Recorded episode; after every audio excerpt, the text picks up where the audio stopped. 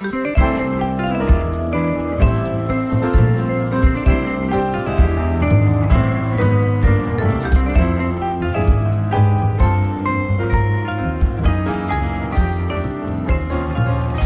and welcome back to Read This Next with Ruth and Nicole.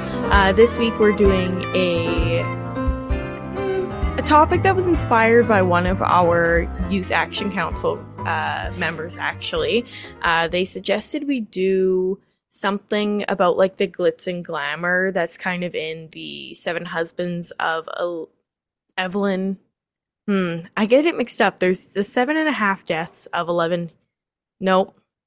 There's one with El, El Evelyn me- Hugo, and then there's one. There's one about husbands and one about dying. And they- Seven Husbands of Evelyn Hugo. and then there's one that's like the seven and a half deaths of Elizabeth Hardcastle. Okay. Just to mess with your mind. Yeah, and they both came out relatively around the same time. Well, I as long as you don't confuse them when you're reading them. Yeah, exactly. So, anyways, the the theme is 1920s scandal and glamour intrigue, but mostly we're doing murder mysteries. Uh, so Ruth is going to kick us off with the first one, but that is the general vibe of the books that we've got going on today. Fun. And this one totally has like the glam cover with gold. It's called Bindle Punk Bruja. Um, and so it's actually it's interesting. It's a part-time reporter and club owner takes on crooked city councilmen, mysterious and deadly mobsters, and society's deeply rooted sexism and racism, all while keeping her true identity and magical abilities hidden. It's actually inspired by an ancient Mexican folktale. And it's we've sort of got some more description here. So, yo soy quien soy. I am who I am. Luna, or depending on who's asking, Rose, is the white passing daughter of an immigrant mother who has seen what happens to people from her culture. This world is prejudicial, and she must hide her identity in pursuit of owning an illegal jazz club. Oh my God, there's just so much already going on here. I know. uh, so, like, we're talking about multiple ways of breaking the law of the time right off the hop. Uh, so, using her cunning powers, Rose negotiates with dangerous criminals as she climbs up Kansas City's bootlegging ladder. Luna, however, runs the risk of losing everything if the crooked city councilmen and ruthless mobsters discover her ties to an immigrant boxcar community that secretly houses witches. The last thing she wants is to put her entire family in danger. But this Bruja with ever growing magical abilities can never resist a good fight. With her new identity, Rose, an unabashed flapper, defies societal expectations, all the while struggling to keep her true self and witchcraft in check. However, the harder she tries to avoid scrutiny, the more her efforts eventually capture unwanted attention.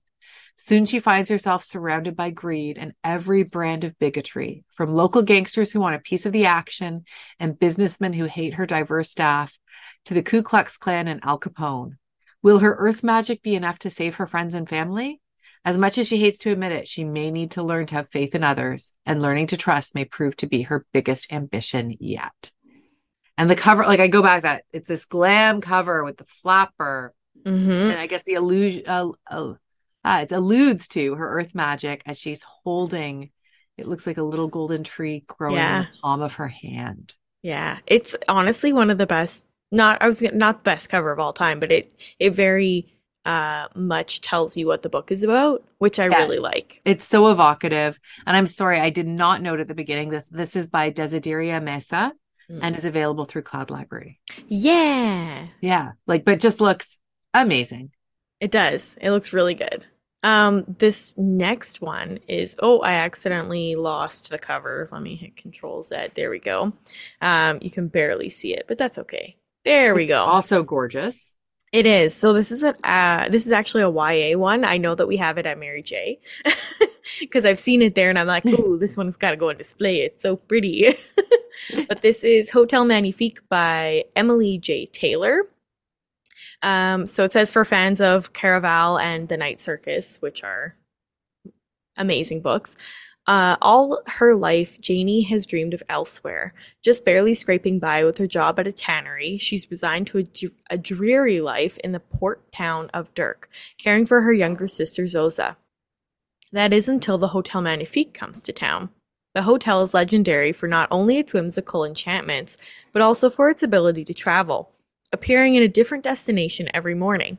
While Janie and Zosa can't afford the exorbitant costs of a guest stay, they can interview to join the staff and are soon whisked away on the greatest adventure of their lives.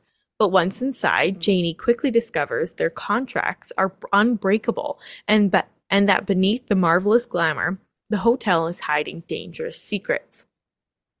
With the vexingly handsome doorman Bel as her only ally, Janie embarks on a mission to unravel the mis- oh, I can't I'm losing it today. Janie embarks on a mission to unravel the mystery of the magic at the heart of the hotel and free Zosa and the other staff from the cruelty of the ruthless Maître D Hotel. Maître de Hotel. I was going to say, is it Maître D Hotel? Maître d'Hotel. There you go.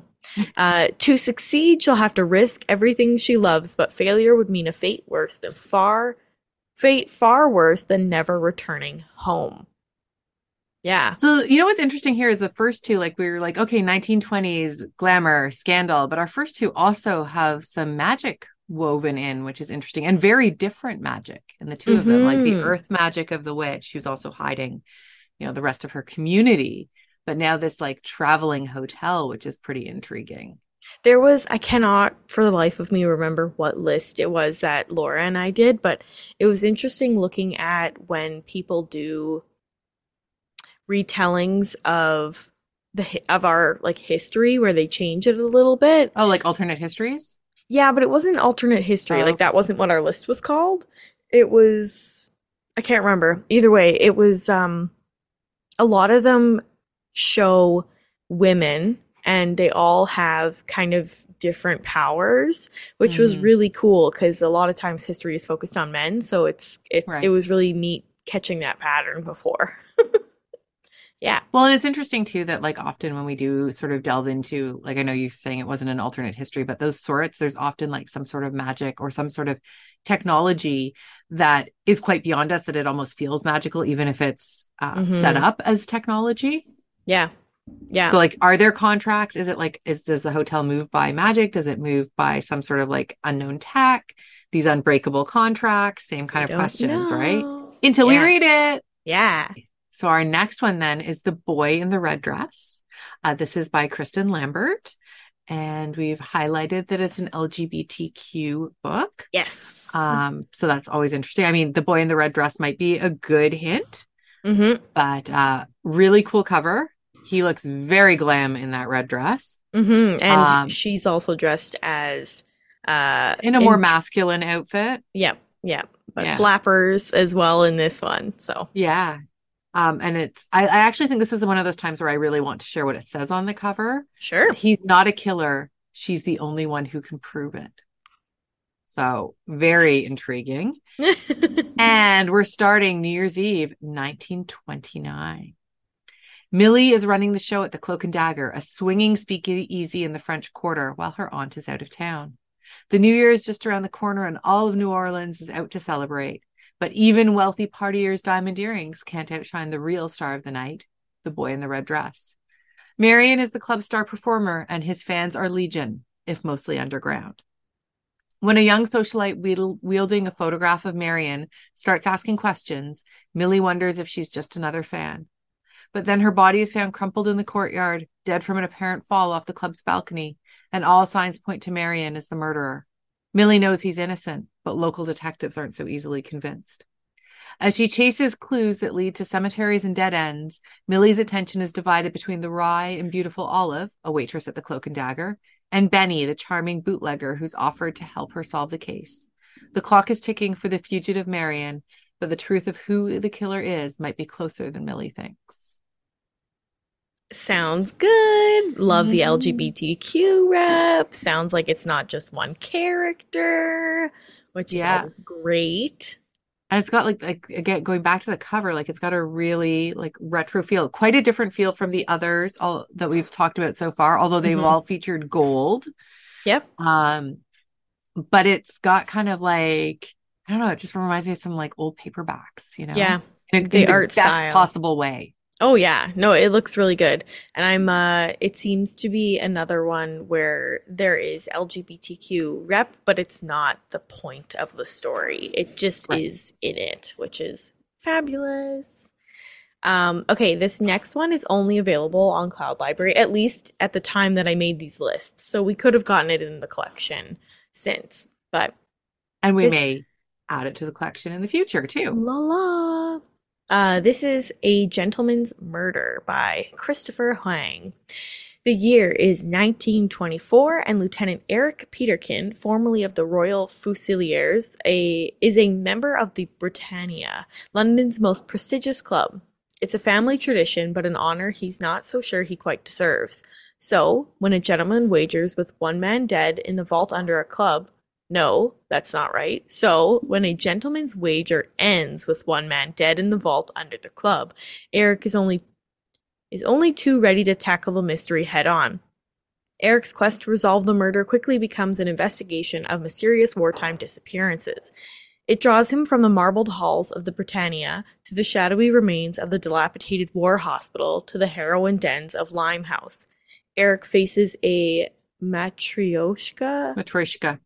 There you go, doll of murder, vice, and secrets. Oh, that's a nesting doll. Yep. Gotcha. Exactly. Yeah, for those of you that don't know, like me. uh, and secrets pointing to not only the officers of his own club, but the very investigator assigned by Scotland Yard. Threatened with expulsion and dogged by the racist shadows of the Great War, Eric presses on nonetheless. But can he snare the killer before his own membership becomes a thing of yesterday? Again, very intriguing. Good description. I like the cover as well. I like it, but I'm now like, once you read the piece about the Matryoshka doll, I was like, oh, that would have been interesting to do like some sort of nesting doll cover. This is a Mm. much more serious cover. And I guess I, as soon as you read that or shared that, it made me kind of start envisioning how it could be. yeah. Whereas this is like much more serious with the the newspaper headlines um, behind an image, which I'm going to assume is Lieutenant Peter or Eric Peterkin. Mm-hmm. Yeah. No, it sounds sounds very traditional in the way uh, it's gonna write the mystery, which is Mhm. which is cool. I should have also said that the boy in the red dress was a YA. Um, this one is a adult fiction. Yeah, And YA is for everyone, absolutely. in my oh so humble opinion. oh yeah, just it just it explains the age group of the people that True. are the story. and sometimes the told about. language that we encounter within our books, right? Yeah. Okay. Our next one is it, it's got a pretty grim title. Yeah. Dead Dead Girls by Nekesa Afia. Uh, another LGBTQ offering, and it is the first of a series, Harlem Renaissance Mystery, the first one, first outing for them. Mm-hmm. Ooh, Harlem 1926. Young Black women like Louise Lloyd are ending up dead. Following a harrowing kidnapping ordeal when she was in her teens, Louise is doing everything she can to maintain a normal life. She's succeeding too. She spends her days working at Maggie's Cafe and her nights at the Zodiac, Harlem's hottest speakeasy. Louise's friends, especially her girlfriend, Rosa Maria Moreno, might say she's running from her past and the notoriety, notoriety that still stalks her, but don't tell her that. When a girl turns up dead in front of the cafe, Louise is forced to confront something she's been trying to ignore. Two other local black girls have been murdered in the past few weeks. After an altercation with a police officer gets her arrested, Louise is given an ultimatum. She can either help solve the case or wind up in a jail cell. Louise has no choice but to investigate and soon finds herself toe to toe with a murderous mastermind hell bent on taking more lives, maybe even her own. This one seems heavy. I don't know. It it does, but also it's kind of like the other ones where there's a few other ones in the list where it's specifically tackling racism in oh, for sure. in murder mystery, which is really neat.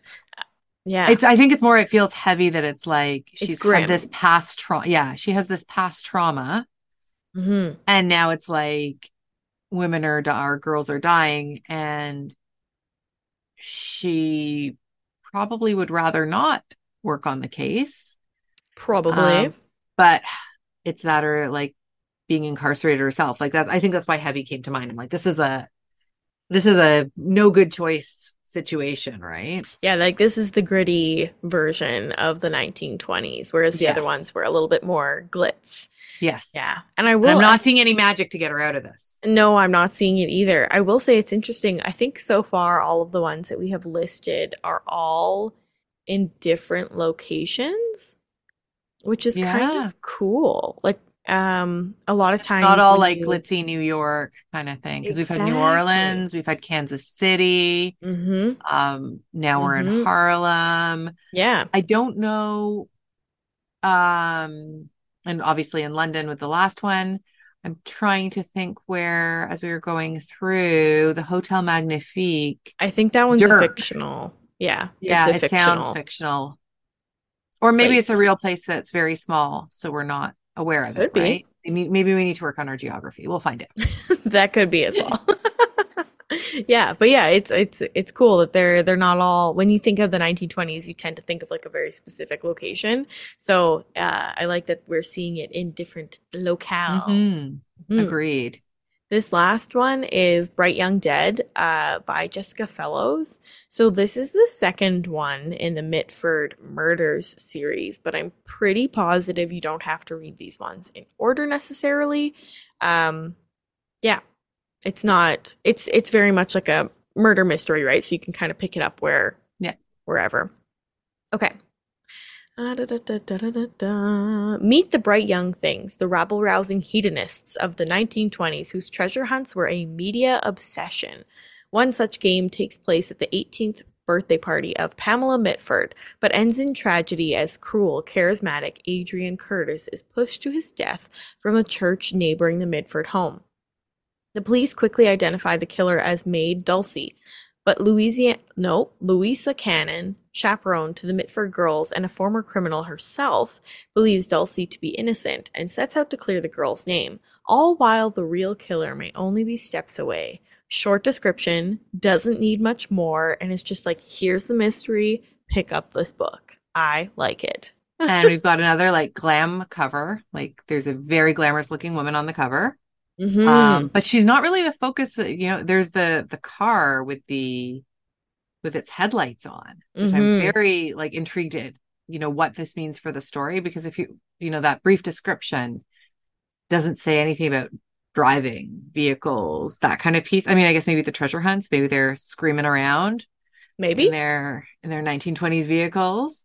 Um yeah, just it's sort of and again it's got like the really elegant um detail work on the cover, Mm-hmm. which is pretty cool. Yeah.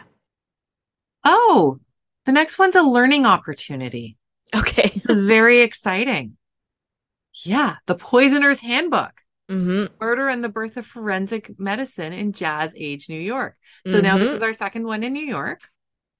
Um, it's by Deborah Blum, and it's it's a little bit different from the others because it's equal parts true crime, 20th century history, and science thriller. Yeah.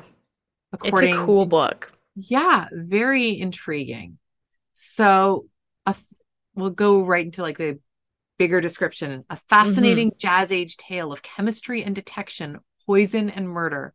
The Poisoner's Handbook is a page turning account of a forgotten era. In early 20th century New York, poisons offered an easy path to the perfect crime. Science had no place in the Tammany Hall controlled coroner's office, and corruption ran rampant. However, with the appointment of Chief Medical Examiner Charles Norris in 1918, the poison game changed forever. Together with toxicologist Alexander Gettler, the duo set the justice system on fire with their trailblazing scientific detective work, triumphing over seemingly unbeatable odds to become the pioneers of forensic chemi- chemistry and gatekeepers of justice. Super cool to include it. Like we're Mhm. mostly focused on fiction, but I feel like this when you're reading those, not even just like the 20s um murder mysteries, but like murder mysteries in general, having this understanding of how um toxicology sort of started looking at poisonings hmm would be I I but it's like I've lost my words. Um but I think it would really inform our reading in an interesting way that yeah. I mean, hopefully it wouldn't lead to us super being super critical of authors when they get it wrong. Um but a, I like an not. interest, an interesting learning. Yeah, there's um in our Agatha Christie episode that we did, there was another book. I think it was called A is for Arsenic, which also looked at how Agatha Christie uses poisons and things in her books. So if you are interested in this one, I would give that one a shot as well because they both seem to focus on um toxicology, like you Yeah. said, but specifically poison, which very cool topic, especially with Mhm. murder mysteries. Yeah. Hmm. Yeah. Uh, and I have a note that said I really thought we did did this one already, but we don't have it tracked. And I think it's because I was thinking of A is for arsenic, and I just Probably. remembered that now. this last one that I'm going to be reading is uh, These Violent Delights by Chloe Gong. It's a series. The year is 1962. Nope, 1926. and Shanghai hums with the tune of debauchery. A blood feud between two gangs runs the streets red, leaving the city helpless in the grip of chaos. At the cent- no, at the heart of it all is 18-year-old Julietta Cai, a former flapper who has returned to the returned to assume her role as the proud heir of the Scarlet Gang, a network of criminals far above the law. Hmm. Their only rivals in power are the White Flowers, who have fought the Scarlets for generations, and behind every move is their heir, Roma Montagov, Juliet's first love and first betrayal. Just based on, oh yeah, I can see at the end. We'll get there. Okay. But when the gangsters are both, uh, what? But when gangsters on both sides show signs of instability, uh, culminating in clawing their own throats out, the people start to whisper of a contagion, a madness, of a monster in the shadows. And as the de- deaths stack up, Juliet and Roma must set their guns and grudges aside to work together. For if they can't stop this mayhem, there will be no city left for either to rule. Uh, says perfect for fans of Last Magician and Descendants of the Crane, and it is a imaginative Romeo and Juliet retelling in 1920s Shanghai. Very cool. This is another YA, and when we, the reason I was midway through, I was like Juliet, okay, Roma, Roma. Montagov, Yeah. gotta be Romeo and Juliet, and it is. It's interesting too sometimes when you don't realize that when you start reading a book. You're like, it's just these characters, they seem really familiar for some reason. Yeah, yeah. And Who's then- Tybalt? Either you like start putting the pieces together, or sometimes you get to the author's note at the end and they bring the pieces together for you, which I always find Yeah. interesting. Um, I'm a big, big fan. I'm gonna be totally honest there. Huge fan of reading author's notes. oh yeah. Um, if you read the book, way off topic, not related at all. I don't care. The Cartographers, um, by Peng Shepherd. okay. I love it. It's an amazing book. But then when you read the author's note at the end, it just fleshes out so much more and and puts the book in context, Interesting. which kind of it's it's um Changes Yeah. your reading of it. it- it- yeah, it it just took it like that one step further and made me love the book more. So Wow. I've never read an author's note that's made me love the book less. hey, well, that's good news. So I think they're they're worth giving a try because I know often we finish the story and we're either like, okay, it was fine, or "Oh, it was so amazing. I wish it hadn't ended. yeah. Um, and we might just like return it and not think about the author's notes. But yeah, if anyone goes and reads the cartographers and reads the author's note, get back to me. Loved it. yeah. So Put a note in the comment in the comments. Uh, yeah, but this one's a fair, fairly popular one. But I think we've got one last one, and then I'll wrap us up. Yeah. All right. So our last one is the shrine is sorry, not the just Shrines of Gaiety by Kate Atkinson. So like well-known author. Mhm. Uh, gorgeous, gorgeous Art Deco type cover. It's Mhm. I love it. I the gold, the blue, the cattails, it just it all kind of comes together for me. Mhm. Um so here we are. We're we're actually we're going back to London. So we are having some repeat locations. But it's the dazzling London of the roaring 20s in a whirlwind tale of corruption, seduction, and debts that have come due. So there is a lot going on here. We are once again in 1926 for at least the third time in this list Mhm. of books, and in a country still recovering from the Great War. London has become the focus for a delirious new light, nightlife. In the clubs of Soho, peers of the realm rub shoulders with starlets, foreign dignitaries with gang- gangsters, and girls sell dances for a shilling a time. The notorious queen of this glittering world is Nellie Coker, ruthless but also ambitious to advance her six children, including the enigmatic eldest Niven, Niven Niven, whose character has been forged in the crucible of the Somme. But success breeds enemies, and Nellie's empire faces threats from without and within. For beneath the dazzle of Soho's gaiety, there is a dark underbelly, a world in which it is all too easy to become lost.